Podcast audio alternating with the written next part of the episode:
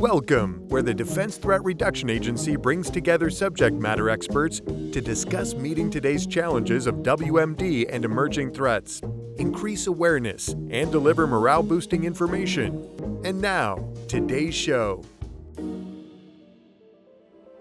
Greetings and welcome to Discussions with DITRA. I am Darnell Gardner from DITRA PA, and I will be facilitating this event. Today's podcast host will be Mr. Michael Howard, Chief Acquisition Systems Training and Support at DITRA. And he will be accompanied by guest speaker, Ms. Rhonda Moss, Defense Acquisition University, AI Software Engineering, and Agile Coach Instructor. A topic for today will be Artificial Intelligence Challenges and Advice. Please, if you will. Well, good morning. This is Michael Howard with the Acquisition Management Department. I'm here today with Rhonda Moss of DAU. Professor Moss, it is a delight to see you today, actually physically, after much communication over the past year. Would you share a bit of your background with our audience today? Thank you. Certainly, Michael. Yeah, thank you to you and DITRA for having me in today. I've been with DOD for about 3 years, and I'm part of a cadre of people from the software world who are moving over to DOD to help with our software problem. So I had a 31-ish year career in Silicon Valley and Wall Street, all in software engineering or software program management. And I retired early, as we often do at Silicon Valley jobs, and decided to come back and help. I'm a 27-year military brat and wife, so I was raised exclusively on military bases. And I really feel at home here and wanted to come back and help. So DITRA is very engaged, and as you know, have our recurring artificial intelligence, machine learning, and data science sync meeting of all interested parties in the community here at DITRA and some of our external partners as well. So with that stage set, and before I ask the first question, I was listening to the chairman of the Joint Chiefs of Staff presentation at West Point graduation the other week, and he made a comment that I think is relevant today. He stated that artificial intelligence was the mother of all technologies, where machines are actually developing the capacity to learn and to reason. The chairman said, "These rapidly converging developments in time and space are resulting in that profound change, the most profound change ever in human history." Wow, that's impressive. It was. That's why I wrote it down. With that, there's a lot of discussion about AI, as you know, on the media, within DOD, all around us. There's a lot of discussion about AI. However, what is the correct definition for artificial intelligence? Well, you know, Michael, that is sort of the $64,000 question, really, isn't it? I think it's something that you and I spoke about in our very first phone call during COVID a year and a half or so ago. There really is no single definition that the entire world agrees upon for AI. Even science and academia don't agree. So it makes it tough to explain AI. In some ways, it's a buzz term or an umbrella term that has been around since the 1950s.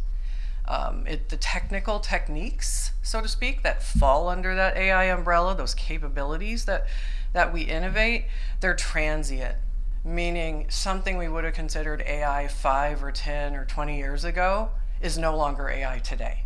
Something like traditional autopilot that all airplanes, virtually all airplanes have today, used to be considered AI, and it isn't now because it's become commonplace. Google Maps, something we use on our phone almost every day, used to be considered AI, and they do use some AI technology, but generally people won't put Google Maps under the AI umbrella anymore. So we have a situation where we don't always agree on the definition, and the technology that lives under that umbrella is transient. There's a challenge. That's a challenge for DOD. And it's one reason it's difficult to come up with best practice or procedures or education for AI, because it's hard to separate AI out from the rest of IT. I will give you a couple of definitions, though, that DOD has settled on and that I think work for us. The DOD strategy for AI says it's the ability of machines to perform tasks that normally require human intelligence. And that one leaves a lot to the imagination. There's a better one, I think, in the 2020 National AI Initiative Act. And it says that it's a machine-based system that can make predictions, recommendations, or decisions. And that's key, predictions, recommendations, or decisions, influencing real or virtual environments. And it goes on to further describe it, but I think ultimately that one is a better definition if you're a program trying to figure out whether you're buying AI or not, or whether you have AI or not already in your systems. Very good. All right. That leads me to my next question. How does modern software practices apply to artificial intelligence? So at its foundational level, we could think of AI as modern software running on modern hardware, hopefully using better data, right? It's not always better data today, but we will get there. So all AI is some form of software running on some form of hardware, whether the hardware is an autonomous vehicle, a server, or a robot. So we like to try to separate those, but in reality, at the end of the day, for the folks who have to implement and maintain these systems, they really are better software running on better hardware with better data. That means that modern software practice is crucial for AI, absolutely crucial. Iterative, agile software development, developing in small increments, and automating the software development lifecycle, which we like to call DevSecOps in DoD. Those two practices are really what we think of when we talk about modernizing modern software. They are absolutely the bargain basement foundation needed for AI. And the reason is AI brings new automation and new kinds of reasons that we need to be fast, that we need to turn releases around quickly. And if we don't have those modern software practices in place, it makes it tough to get started with your AI program. That makes sense. How can we optimize artificial intelligence at DoD? And second part, how should we be thinking about AI as an enabler for DoD? Well, we almost have a mandate, right? That we need to not use AI if we don't need it, but certainly we need to be thinking about AI all the time. Developing AI technology for the battlefield is absolutely a top priority for the department. We know our adversaries are doing it. And they continue to scale up their own AI and machine learning capabilities at an exponential pace. So as the innovations come at us, we don't have 5 or 10 years anymore to sort of get started using a new technology. We have maybe 2 years before it might even itself be obsolete and we're on to the next thing or the newest version of that. Our adversaries aren't waiting as long as we are, at least China isn't. I think we've seen with Ukraine, we're not really sure if everything we've heard about Russia over the years is actually happening to modernize their weapon systems. But we know that, we certainly know there are a lot of capable Russian and Chinese software developers because many of them worked in the United States.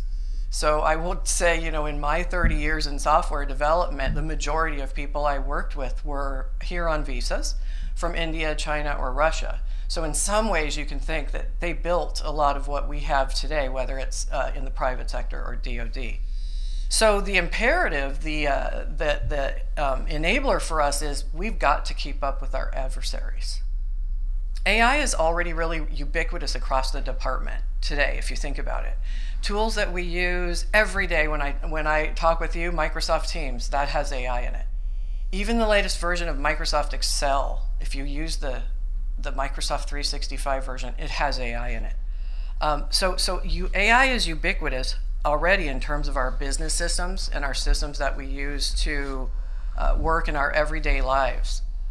Much of DoD's AI will be for the defense business systems, I believe. Doesn't mean we won't use AI in those types of weapon systems and special systems that DOD does. We absolutely will, and we are. And we certainly look to enable machines to become those trusted, collaborative partners of warfighters in the future. So then, is it best to buy or build AI? That's a great question. Indeed. Great question. You and I are both in the acquisition business, acquisition education even. I would say initially, most of what we will do is buy AI. The vendors, particularly the cloud software vendors, are coming out with more and more packages you'll hear of buying AI as a service or machine learning as a service. So you'll be able to get packages of AI that you can sort of use against your problem. And so certainly for DBS, we will, I think, most of the time buy AI. Many of our vendors that we already use today are touting AI. We call this applied AI. There's sort of two ways to think about AI. There's applied AI, where you're applying AI to a problem. And it could be an everyday problem. It could be how to use AI to better engineer a system, how to use AI to better test software. That's applied AI. Certainly most, if not all, of our vendors are touting AI, so we're buying it already, and you know, in the cases where they can employ experts who understand AI and data science better than we can, we will buy more AI initially, I think, and probably for a very long time. Okay, that leads me to my next question, and it fits perfectly. What type of support structure does AI technology require for full implementation in DoD? That's a great question. You know, Josh Marcuse, when he did his time on the Defense Innovation Board creating guidance, early guidance for DoD on AI, he said that we need to pay attention to the AI ecosystem. And what he meant by that was, and I think, by the way, they ended up calling it AI readiness. So are you AI ready? And what he meant by that was four pillars, really. People, do we have the right skill sets? Data, right? Data is so important in AI. It's so important to get your data ready long before you ever plan to implement AI. Organization, culture, and technology, the technical infrastructure. So those four areas to support AI are key. It's difficult because, as Josh so wisely said, he said the average program manager today in the department who starts an AI project is almost certainly starting with a deficit. And that means the infrastructure that we have and the data that we have that they will need, and potentially the skill sets of the people and the culture in the organization, aren't AI ready yet. So that program manager will not only own what is the eventual AI solution, they will also own getting their part of that world, of that AI ecosystem, up to snuff before they can really effectively implement an AI solution. An example of that might be networking, right? So we've all noticed some slow networking occasionally around the department, and by the way, that happens everywhere sometimes.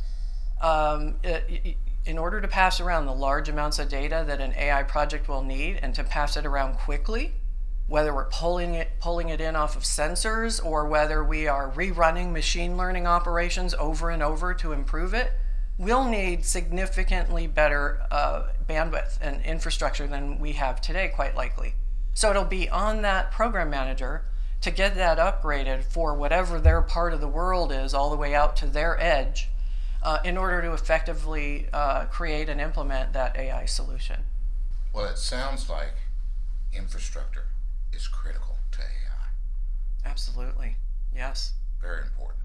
So I hope that everyone gets that message. In our time left, I've got just a couple of more questions. What are the 5 most common reasons AI projects fail? That's a great question.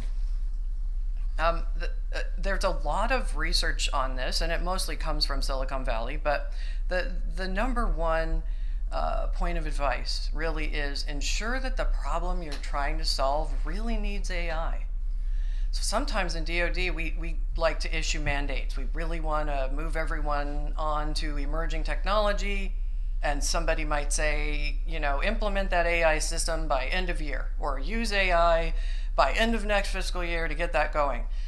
We can't skip the part where we discover whether that problem needs to be solved by AI. So there are a lot of data analytics problems in the world, and there's a fine line in some cases between data analytics and AI, where we can really just use data analytics, and you'll have an easier project on your hands, quite likely. So don't use AI when you don't need to use AI or until you need to. And I'd say the other four areas really fall within those AI readiness pillars that the Defense Innovation Board created for us. Data, you know, there's a lot of sayings about data and AI. You've probably heard it. Data is the new oil, or data is the new electricity. Data, data, data. We have some very strong data strategy statements. One of them being all leaders in DOD will treat data like a weapon system. So what does that mean, right? To me, it means we better start thinking about our data before we get to the AI project, because it's the same data we're going to use that we're using today in our other systems. We're just going to have access to more of it. So not preparing your data, failing to get your data cleansed, labeled, failing to get access to it, everything that you need for your project is a big failure point for AI projects. Sometimes they'll start up and say, we just can't get the data from the contractor that we need. So when we're contracting for new systems, we're always thinking about data and intellectual property and what we'll have access to. Think about also needing access to data you may not think about today that you're going to put into an AI system. And we can help teams go through that if needed. You know, call DAU or come onto our DAU website, and we're going to be putting up in the next month or so job aids to help programs figure out what they need to ask for in terms of data. Technology infrastructure, same thing. You know we have these large infrastructure projects going on in DOD. Make sure that your infrastructure that you need to pass that data around and that you need to bring in and get back out to the edge so the warfighter can use it, make sure you've got that bandwidth and those pathways. People. Don't start a project without AI knowledgeable people, identifying which ones you need or where to get them. And they're scarce and they're expensive, but there are a lot of good folks in DOD working on that problem.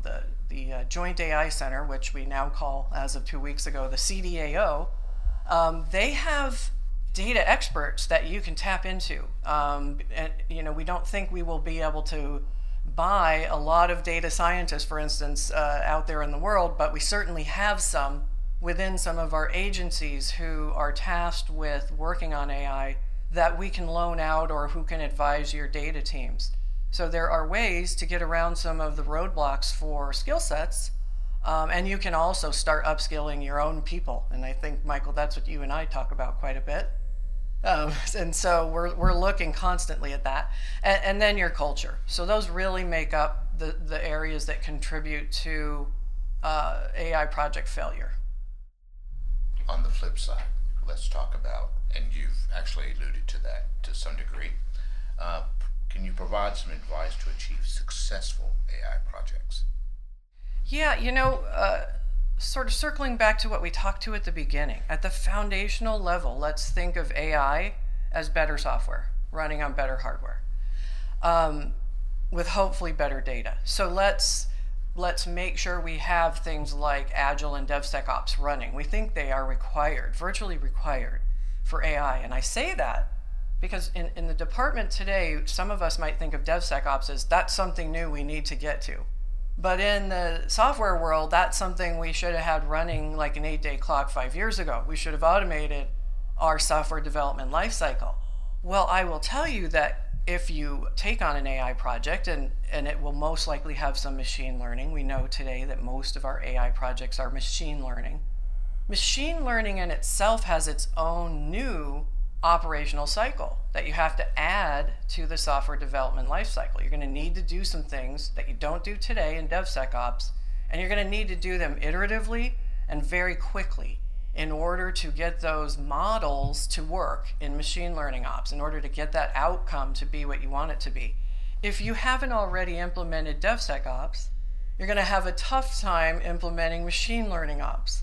So our advice would be to achieve successful AI projects is modernize your software process and increase your skill sets. So you're right, it is pretty similar to what we just talked about. Well, that actually concludes this session. And I want to thank you again for sharing with the DITRA audience today. It's been a pleasure, as I said, especially for me, to meet you personally, as we've been communicating, you know, by landline and online. But again, thank you. We're delighted. And I feel the same way, Michael, too. I have to say that I see a lot of AI interworkings across DOD, and I think you do too. I have to say that DITRA's community of practice, so to speak, what you call that AI, ML, data science meeting that you have, is tremendous. I have not seen anything else like it across the department where an agency values that emerging technology and learning about that emerging technology and currency on the emerging technology as much as DITRA does. So hats off to you and your agency, because you're doing a great job with your AI readiness. Well, thank you. I will bring that message back to our chair of the working group, Aaron Smith. And, please do. You'll be delighted to hear that. Please do. And thank you again.